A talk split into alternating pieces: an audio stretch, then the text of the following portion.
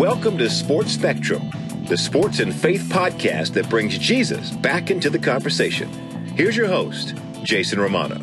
This episode of the Sports Spectrum podcast is brought to you by Compassion International. For $38 a month, you can release a child from poverty. Go to compassion.com slash sports spectrum, compassion.com slash sports spectrum. Your $38 a month sponsorship provides food, education, medical care, and vocational training. All done in Jesus' name, all done by the most trusted child development ministry in the world. An opportunity for you to release a child from poverty. Go to compassion.com slash sports spectrum and sponsor a child today. Today on the podcast, we welcome Brad Hurtig to the show. Brad is an author and a motivational speaker. His book is called Find a Way How a Water Bottle Took Me from Amputee to All State. Within months of losing both of his hands, Brad rejoined his high school football team and within a year and a half regained his starting linebacker position, led the team in tackles, and earned first team All Ohio honors. Brad's story, Brad's message is centered around an influential story that took place between himself and his football coach. And it's unbelievable how Brad was able to overcome and continue to overcome, even to today, the loss of both of his hands. And this is one of those stories that has a sports connection. Certainly, Brad was a high school linebacker but it's it goes way beyond that. And his faith and trust in God in suffering as traumatic of an accident as you can suffer 17 years ago when Brad was just a teenager. And now he travels around the country last year over 200 speaking events to tell those that will listen including and mostly including teenagers the importance of faith, the importance of trust, the importance of finding a way, the importance of pushing forward, the importance for just living a life that is joyful even in the midst of difficult circumstances. And this is a really cool story with Brad Hurtig. So let's hear our conversation with Brad on the Sports Spectrum podcast. Take a listen.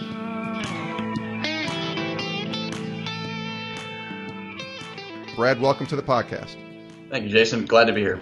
Yeah, it's good to talk to you. I got to be honest with you. This is one of the few podcasts that I wasn't reaching out to the person to have on as a guest. It was somebody reaching out to me. In fact, it was you directly. And, uh, you know, I got to be honest with you. I didn't know a lot about you. So I'm going to learn about you in this podcast. But knowing your story and the research that I did, it's very inspiring. And I'm really looking forward to, to diving in and hearing all of it. But let's start with just getting to know you a little bit and your background growing up life is like as a kid. Tell us about yourself. Yeah, thank you. I um, yeah, just grew up in a typical Northwest Ohio home. Uh, we had mom and dad. I had three older brothers, and uh, in fact, my one older brother named Chris uh, entered our family a whole two minutes ahead of me. So I, I grew up with a, a twin brother. Nice. Uh, yeah, Chris was a great guy and, and, is a great guy, and we did a lot of adventurous things growing up. Uh, and yeah, we grew up. Uh, my dad is a like a Mr. Fix It, Do It Yourself kind of guy. And so we learned a lot of things from him, and we're just always active, doing things. Uh, we basically, when I was in eighth grade, we built our own house actually. Mm. Uh, so just from that experience, just being outdoors, loved riding uh, dirt bikes, ATVs, uh, all those types of things. Sports was a big part of my life as well.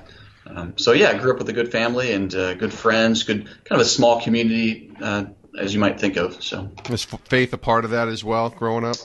Absolutely, yeah. Uh, so I um, I basically grew up in the church. I I don't remember when I wasn't involved in the church. I grew up um, in a, a, local church. My mom and dad always woke me up, took me to church every Sunday morning, and yeah. uh, it wasn't until about high school that things really started to click more for me. Uh, personally in my faith and, and taking steps forward and and uh, n- not just uh, allowing God to seek me out, but seeking Him out and yeah, and of course there was a life changing experience for me as well uh, that really uh, catapulted me even further into knowing who God is in my life and, and what He wants for my life. We're talking to Brad Hurtig on the Sports Spectrum podcast. You mentioned it, that life changing experience. You travel all across the country now and sharing your story, uh, especially to high school kids. And I'll ask you later why that is so, uh, I guess, prominent of an audience and why you're passionate about talking to high school kids. But tell us what happened. Let's let's get to you know one of the reasons why you're on this podcast, and certainly the the sort of platform that God has given you um, and it's it's crazy how he turns our tests into our testimonies, right? So tell us what happened to you and uh, what led to losing both of your hands. Yeah. So for us, this is kind of a typical Sunday morning. Woke up uh, and went to church. After church, we actually headed over to my older brother's house. We were hanging out. We were over there to kind of clear some brush around his house. Had a project he needed done, so we're helping out with that out in the sun all day, working, and then uh, we ended up getting a call from a good friend of mine named Keenan. Uh, his dad owned a factory in town, and he was just calling to see if Chris and I would be interested in, in working that night, third shift. Uh, we were kind of hesitant about that. You know, we had been up for 24 straight hours, and we had actually been, you know, working in the sun all day. So uh, we were kind of hesitant about all of this. Well, and we also had a baseball game the next day. and that was our biggest concern, actually, out of all of it. We didn't want to wake up, you know, trying to work through the night, come home, sleep all day, and, and then try to wake up and play that baseball game. And so we talked that through, and we thought, you know, we're going to be busy and active, and uh, we should be able to make it through the night, and we'll be surely tired enough that we'll sleep well enough during the day. Uh, and so we end up calling our friend back and, and said we were in. And so we get home from our brothers and we change our clothes and uh, we take off for the factory that night.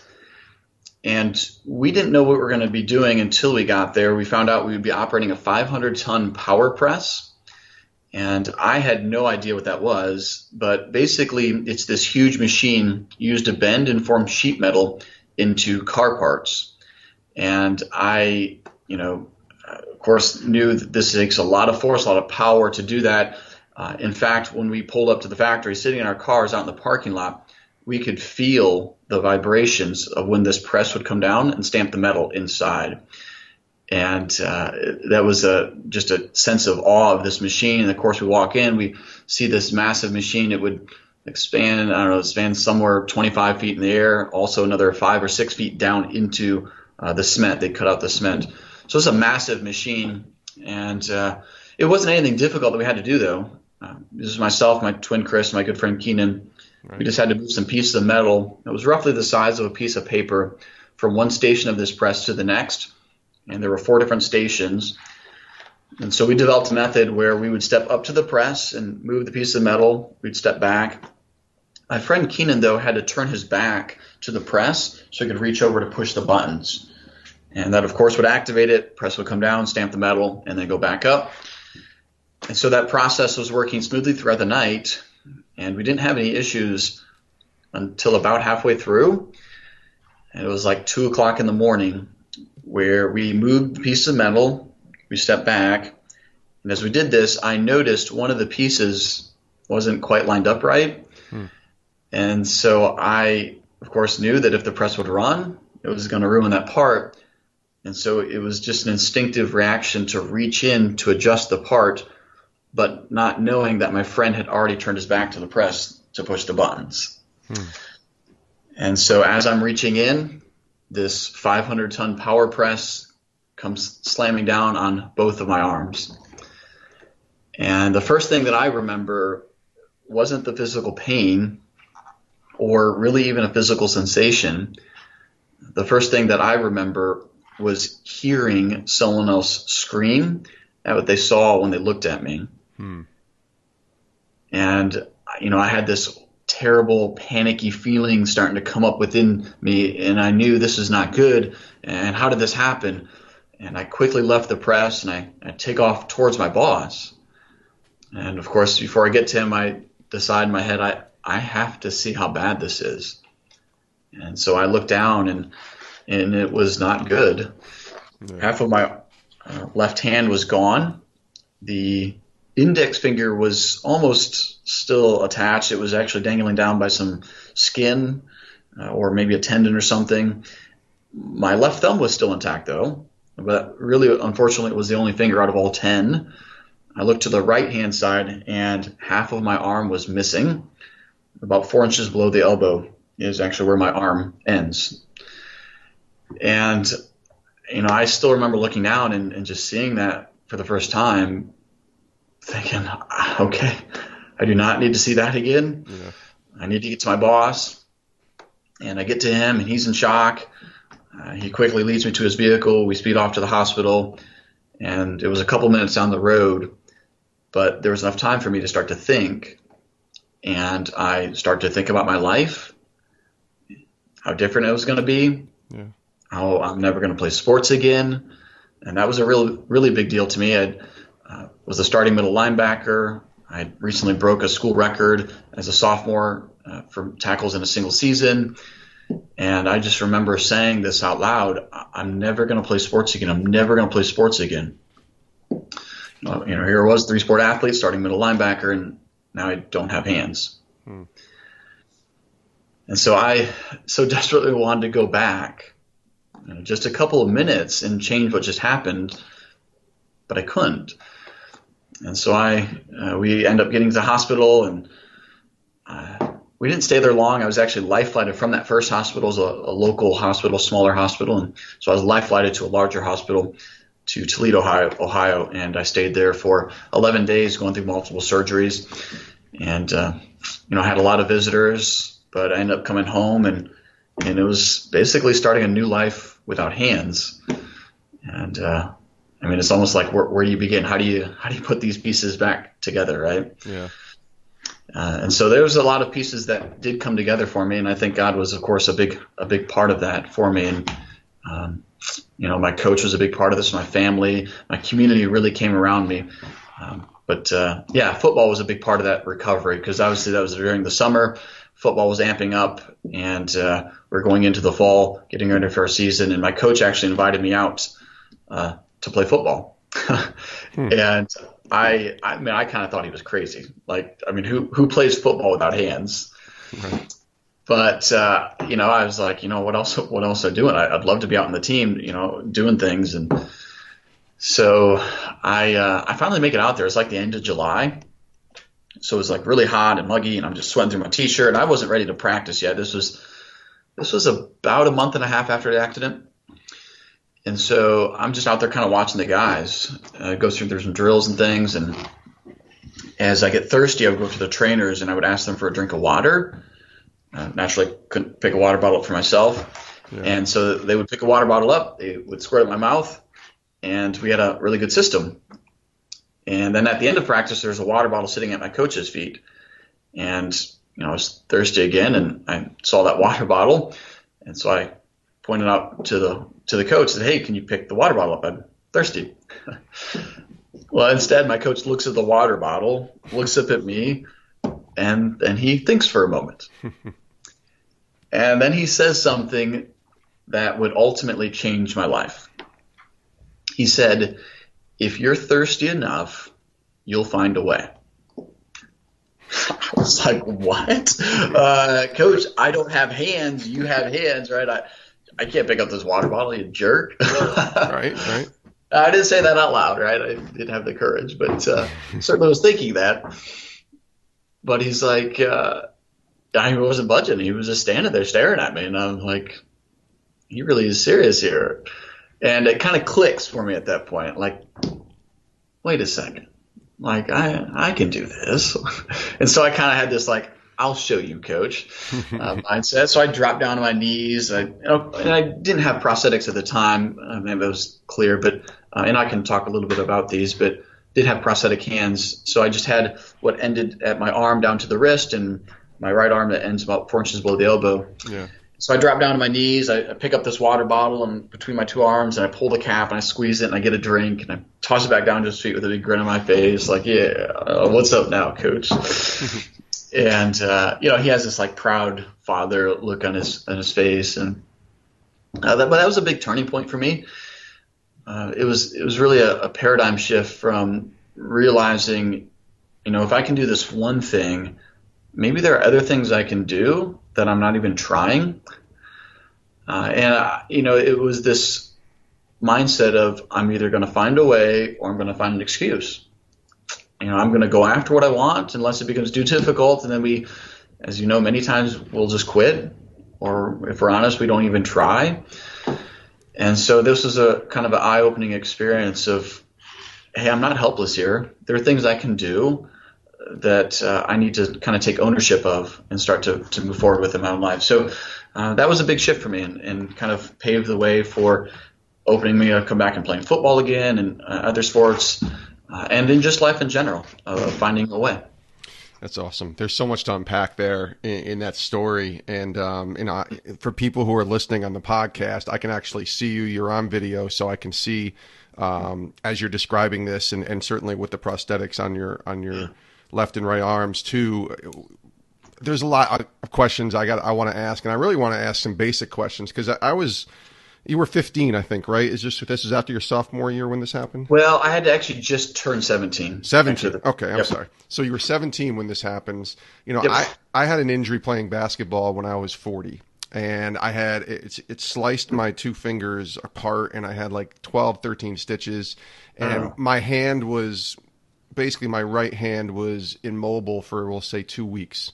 So I was complaining that taking a shower with one hand, I can't do this. It's one hand, and you're laughing because you had neither. But I'm, I'm complaining about getting a shower. It's very hard for me to drive. It's hard for me to put clothes on, and now I feel um, just terrible even thinking that because knowing what you went through, Brad, and still have to go through every day. Certainly, you have prosthetics. Sure. But let's go yeah. back to 17 year old Brad for a minute okay. in the aftermath. So you're in the car, and and, and this shock is kind of taking place. Mm-hmm. You go to the hospital, and uh, sort of what is the treatment on that? Are they stitching you up because your arms are yeah. gone? Are they trying to save? Do you have the the hands, you know, to bring back and try to save? How did that work? Yeah, it's a great question. Uh, they, of course, were trying to save everything that they could at that first hospital. And I remember as soon as I walked in, first thing, the girl just literally screams out in horror. Mm. I mean, it's like you know two thirty in the morning, a little after two o'clock in the morning, and it's a small local hospital, so there's not a lot of activity. And to see someone walk in the door all of a sudden without limbs, yeah. uh, that was a, a, very horrifying experience for her. And I ended up meeting this girl later on uh, down the road when I was speaking, actually. But uh, so I walk in and I hear this. She just screams out, and and then she's like starting to point me down the hallway down to this room, and so I run down there and then there's one nurse, two nurses, three nurses, doctors, and then there's just a whole. It's almost like a active beehive. I'm just coming and going, coming and going yeah. of people, and they took these large scissors and cut my shirt up from the bottom up, and they're sticking me with needles on left side, right side, and all over. And someone's talking to me saying, "We're going to do this next. We're going to do this," and and then I also remember looking across and even seeing my boss, um, who had driven me to the yeah. hospital, sitting there on the the gurney in the hospital bed next to me, and I mean, he just looked like a ghost. Hmm. I mean, just pale, and he was rubbing his chin, and I could. It was very clear this was very heavy on his heart. And watching me and experiencing all of this, and but you're coherent I, here, right? Like, yeah, if you're fully, remembering yeah, all this, I mean, you're I, fully awake and yeah, remembering was, everything. Yeah, exactly. I so uh, often people ask, "Did you did you pass out?" and yeah. what was this like? And I, I think I was still in a state of shock, but I I clearly remember everything very well. Um, and then I know sometimes there's trauma in that you don't remember anything, and other times it's it becomes actually the opposite, where it's very vivid. Yeah. And for me, it was the vivid experience where I'm remembering all these details. But yeah, I remember that just. And part of this too is I didn't, I wasn't feeling pain at the moment, uh, or at least nothing as serious as you might think. Yeah. I think my body was still in a state of shock and the adrenaline rush and all of that. And so it felt like a very surreal moment for me and a dreamlike moment. And and so I was just looking at him and seeing his face, and I remember having this this sense of like uh, I don't know apathy for what he was dealing with and watching me as well. Like hmm. you, you, know, anytime you see someone in anguish, you know that's not comfortable for us as people. And right. and so I'm just remember seeing the, the details of his face and how hard it was for him to see this. Um, but anyway, doctor, doctors are working on me and they're trying to get me stable, and they also, as you had asked about, trying to salvage what they could. Yeah. So part of my left hand was still attached, as was mentioned, and they end up calling back to the to the factory, saying, "Is there anything available? Uh, pieces of his hand, anything that can be salvaged?" Yeah. And so my twin Chris actually goes back to the machine and pulls out pieces of my left hand that are still there. Well, actually, to be the right hand. Mm. Uh, because I was reaching in further with my right. So the last part of my fingers were just outside the machine. Yeah. Everything within the machine, it was 500 tons that came down. So there was literally nothing left. And everything within the machine was obliterated. But those fingertips was just outside that got cut off. And so he actually had a plastic bag they found and they put the fingers he did in the bag for the hospital. and that's remark. I mean, I just, that still blows me away to think about the courage of Chris going back to this machine, knowing he's going to try to pick up pieces of my hand. Yeah. Uh, just remarkable. So he does that, and they run them back to the hospital. It's not, unfortunately, anything they can really salvage from that. Uh, they do try to pin the index finger that was uh, still somewhat attached Right. and save that left thumb. Uh, in the weeks ahead, we find that the the hand isn't uh, actually getting enough blood to it, so it actually turns black while I was in the hospital. And so, about uh, almost a month later, on July 9th, they end up amputating the rest of the left hand. And so now it's called a wrist disarticulation. So it actually ends where there's no wrist bones, but I have my full arm bones, radius and ulna, on the left side. And it's still on the right arm, about four inches below the elbow. There's nothing changed there. Uh, so yeah, the hospital did what they could, but uh, that was uh, just again experiencing what Chris did and thinking about what he went through, but the courage of him to to face the machine and go back to that and and pick out those parts. I mean, that's just uh, I. It's, it, it, It's crazy. it's amazing. Yeah, that's crazy. So my other questions, I guess, would be: I want to ask you first of all, because I, I do want to talk about how you still came back and led the team in tackles without two hands, uh, playing starting linebacker, and you're in first team All Ohio in high school, which I thought was amazing. Um, but just the day to day, and you have prosthetic prosthetics on both arms. So was that something that happened pretty quickly? So you were able to put your clothes on and tie your shoes and even shower. I mean, just the basic things, brushing your teeth, things like that, even eating, uh, and, Yeah. and just being able to kind of go back to some sense of normalcy. How long did that kind of process take for you? Yeah, so that took a while. I actually, maybe oddly enough, got football pads to play football prior to getting prosthetic hands. Yeah, no, I hear you. so it, um, yeah. So the prosthetics, because they're so expensive and all of that, they they wanted to wait a little bit to get my arms healed up and for the swelling to go down. So when they fit the prosthetic, it's a, obviously a very skin tight. It's a cast. It's a mold of my arm, and so when you make that mold, you want it to be something that's going to last and especially when you're paying so much for the prosthetics. And so they wanted to wait for the swelling to go down. So it was uh, the accident happened in June on June 10th, and it was about the end of August where I started to get fit with the prosthetics. It was a process uh, until about November, end of October is when I actually received the prosthetics when I was able to take them home. So it was a process of getting fit and, and going back and forth and tighten this, loosen this, it's too tight, that sort of thing. So that period then without the prosthetics was a time of really leaning on my, my family. Yeah. I mean, they were just instrumental.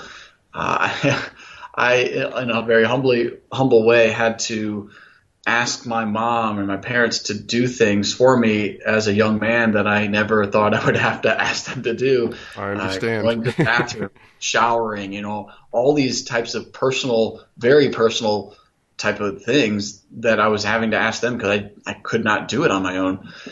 Uh, now that, of course, uh, as over time, even without prosthetics, I, I learned to adapt. My arms were not as sensitive that I could start to do things for myself. Um, and so I got to a point where I was able to do some of those things, even eating uh, without a prosthetic. I actually, Velcro became my best friend. Yeah. So I would Velcro anything and everything to my arms. Uh, mostly my left arm because it had still some length to it. And so I had like a little Velcro strap that uh, we would have a little slot in it. So I would actually stick a like a fork in there, a knife or spoon or whatever, so I could actually still eat with that. Uh, then I would take this, that out. I would stick like a pencil in there or reverse it and have the eraser stick out, so I'd actually type with that then. So it just was a, a great uh, little device I would use. And so Velcro was a great thing. It helped me do things. Tying shoes, I still relied on others to do until I got the prosthetics. Yeah. But I did start to adapt. And that's, I think, a natural thing within us as, as people. We we often adapt without even realizing it. But then at times we have to be very intentional in, in adapting and finding what I call a new normal. Uh, and so I, you know, obviously had to take different attempts and many different uh, processes of trying things out and failing and trying again and just sticking with it over time. But yeah, once I got the prosthetics, it still took, I always say about two years before I really got comfortable with the prosthetics and, and learned to use them well and, and able to pick things up with just basically not thinking about it, just grabbing things now.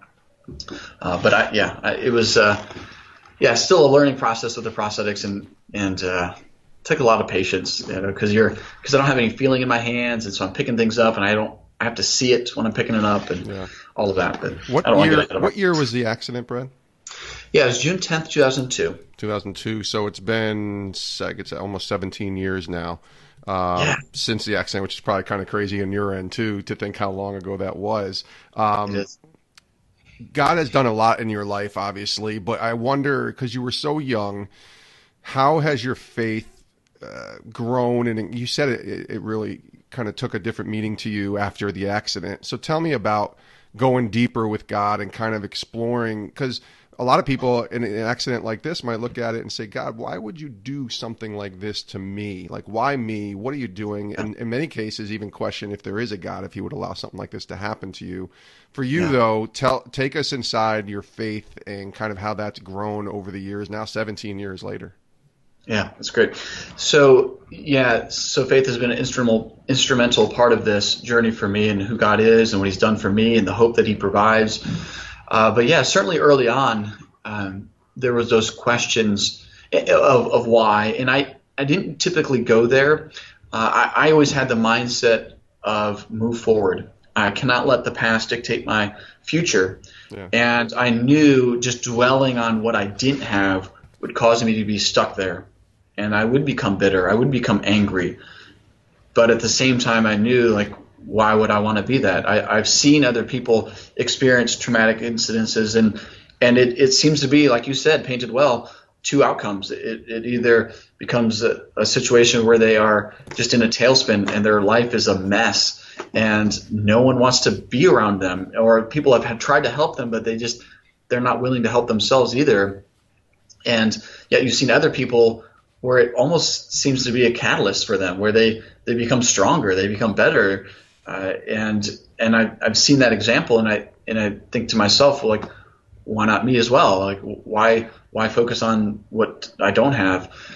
And so I think that's such a I think a key thing for any of us, really, in that when we have something difficult, it's it's focusing on what we do have versus what we don't have, mm. uh, because when we do that, we then have something to work with. We um, and so, with that, nonetheless, I, I, I see how God was working and, and, providing. Even in the the early stages, I remember being waking up and and really just being thankful to God for what I had. You know, I, and it's so I think it's so easy to again focus on what we don't have, and I could be angry at God and say, God, what you took my hands. You know, I, who are you? You're loving God. What is this? This is not loving. Yeah. But at the same time, first off, did God really take my hands? right. uh, you know, and so I think sometimes we can blame God for things that He didn't intentionally do or cause to happen, but nonetheless, He did allow it to happen.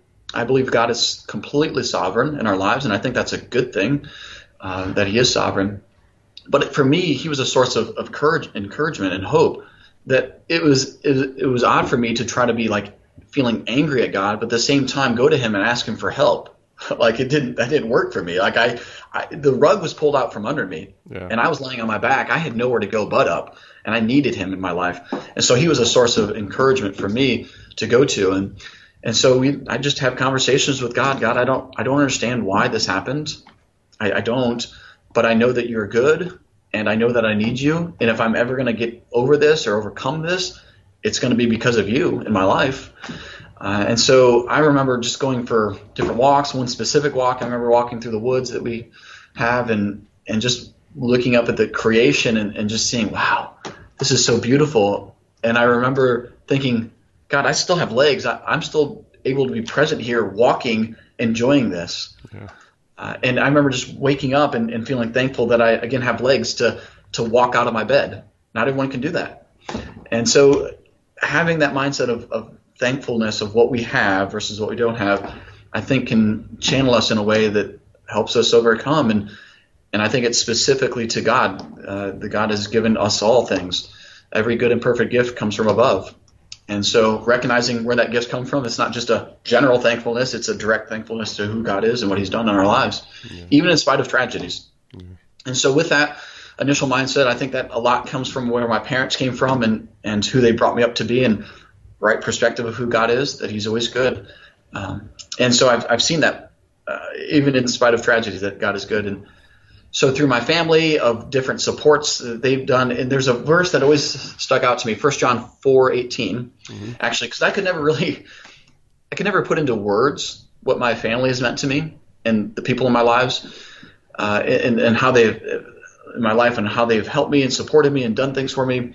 But there it says that the perfect love drives out fear, that the perfect love casts out fear. And so how I saw that at work in my own life was that through my family's unconditional love, because there were many things I was not able to do, many things I was not able to do for them, but yet here they are loving me, doing these different things for me unconditionally, just meeting these different needs. It was then driving out the fear in my life.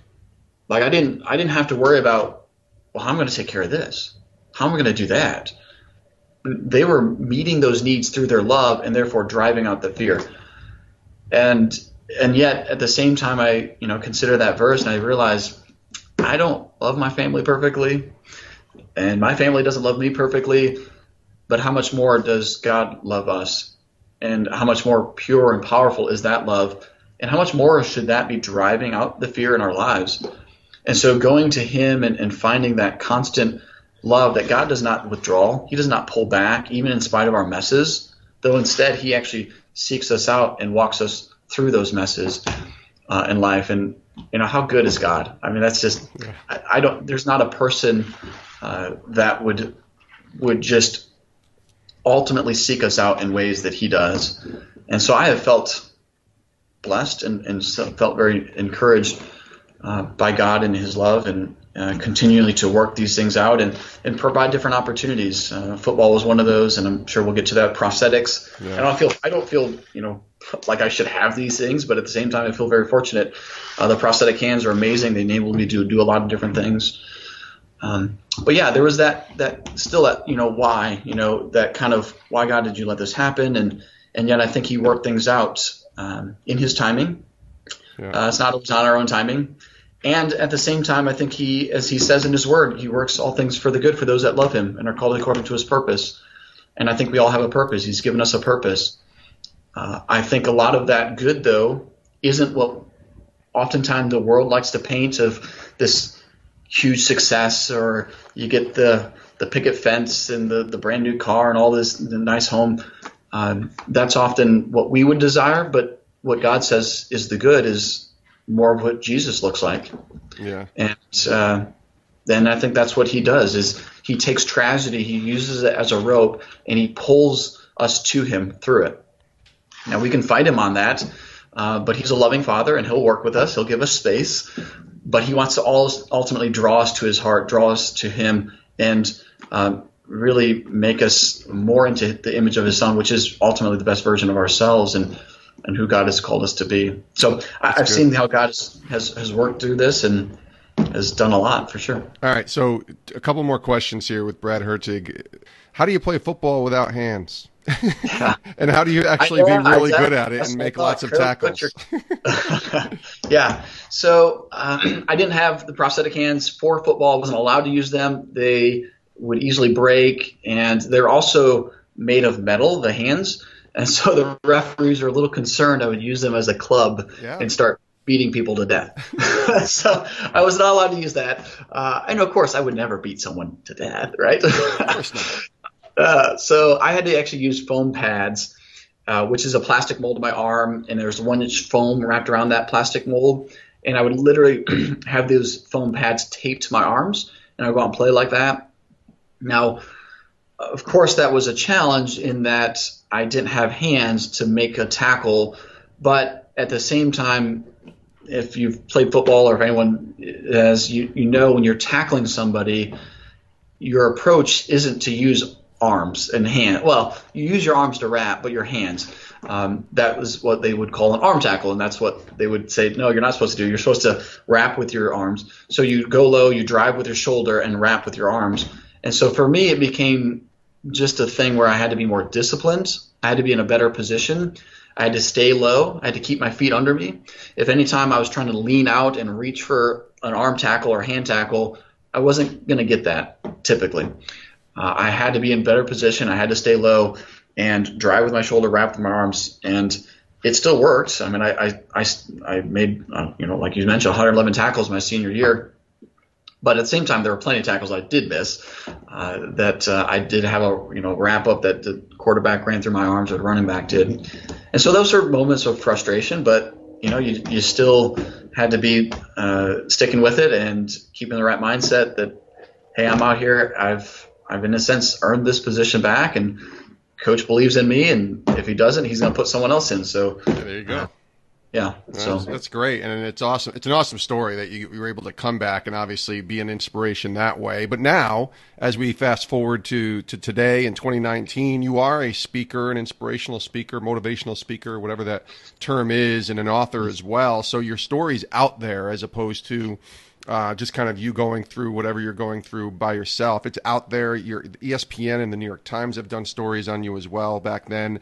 But now you're you're out there talking to people and and making a difference and sharing your story. And I'm just curious, is there one story you can share of someone that's been affected by hearing your journey? Because I think there's always though to me that's when God confirms you know why we went through what we went through right? And i wrote a mm-hmm. book and i have a story to tell. And when i go and share it then somebody comes and tells me what they're going through. And i realize okay god this is why you had me here to tell my story of my life how is that yeah. for you is there a story you can share yeah um, yeah I, in similar to what you're sharing there are a lot of them i mean it's i feel very fortunate and often reminded that God is using this story for good. And it's not so much that I've done something special, it's just that God is using something, the brokenness, and He brings it together and makes a complete picture again. Yeah. Um, different than what I would have anticipated for my life, but nonetheless, it's it's good, and yeah. because God is good.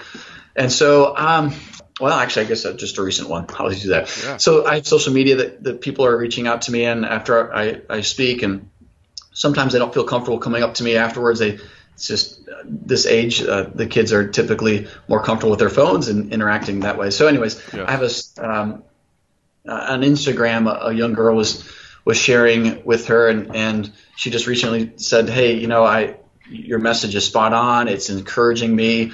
I and she shared her story of of not having a dad in her life, and um, she had lost uh, her grandmother, who was really close to her uh, and she was going on to the different losses that she's had, and she's struggling with her own identity.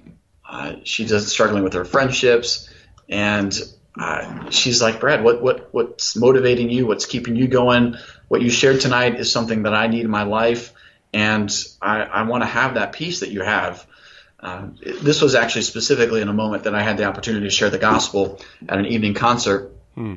And so she wanted more de- more details about that, and and so for me, having those opportunities of of individuals knowing not just the part of the story, which is the uh, the wonderful comeback story, that's all is great, yeah. but the ultimate source of it, which is the whole story and what God has done and how He has brought peace to my life, um, knowing that this is not my eternal home as great as the world can be and as awful as it is at the same time.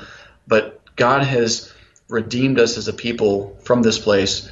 Uh, he's called us to be light bearers, to, to shine into the darkness. And so, where these moments of discouragement in the world that other people have, we all have them, but we can go into these places and these um, people's lives and share our stories of encouragement and say, hey, there's a better way, and there's the, there's there's something that God's called you to.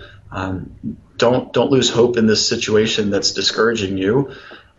And so I, I, I feel fortunate to be able to to share the story where there is hope. You know, we, we see so many stories of where there's tragedy, and that's all we hear. We just hear the tragedy. We never hear the other side of it. Um, but to give someone hope. Hmm. Does the prosthetics hinder how you travel? I'm just thinking, you know, going through security and, and fingerprinting and things like that. Like, does that Sure. is that Yeah. something you have to kind of go through a special security area or have clearance or something? How does that all work?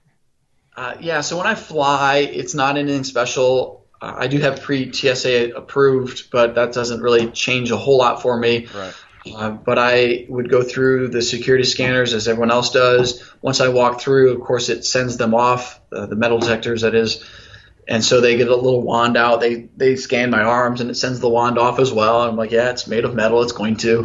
Uh, and so they Yeah. then take a little like uh, swab test of my arms, and I and I don't know if it's just explosive, maybe it's narcotics as well, but they're testing for Yeah. different uh, drugs and maybe explosives as well at the same time to to scan those different parts of my arms. Does that They happen every time?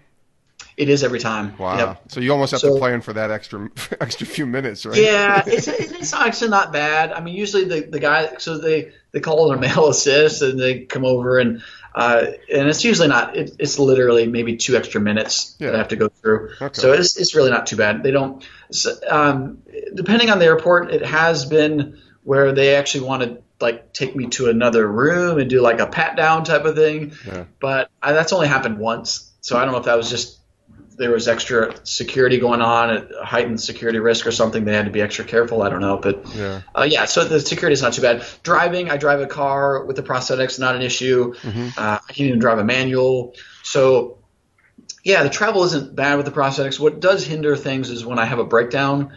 So they do break often. I'm, if I can say it, still hands on. Yeah. so I, I like to still be active and doing things. So when I have a prosthetic break, then it, it slows me down a little bit. I'm able to still, I mean, even tie a shoe with one arm uh, working, it, still works and takes me a little bit longer. But Yeah. so yeah, I'm still, I, I travel on my own. So, um, curiosity piques me always. So, what about sleeping? Do you have to take them off at night before you go to bed, and certainly showering and things like that?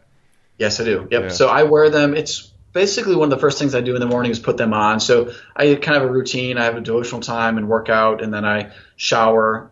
Especially when I'm off the road, I can do all those. But um, when I'm uh, then when I shower, I put them on, Mm-hmm. and then I wear them all day, and it's pretty much the last thing I take off Mm. at night. Interesting. Yeah, so, Awesome. yeah. Well, it's been great to have you on here, Brad. Really appreciate you joining us. The last question I always ask is uh, to all of our guests is, what is the Lord teaching you right now? So it's it's been 17 years, and Uh-huh. um, you know you've been a, a believer for almost all your life. So where you are in this season of life right now, as you're getting ready to write a second book, what's the Lord been showing you? What's be, what's He been teaching you?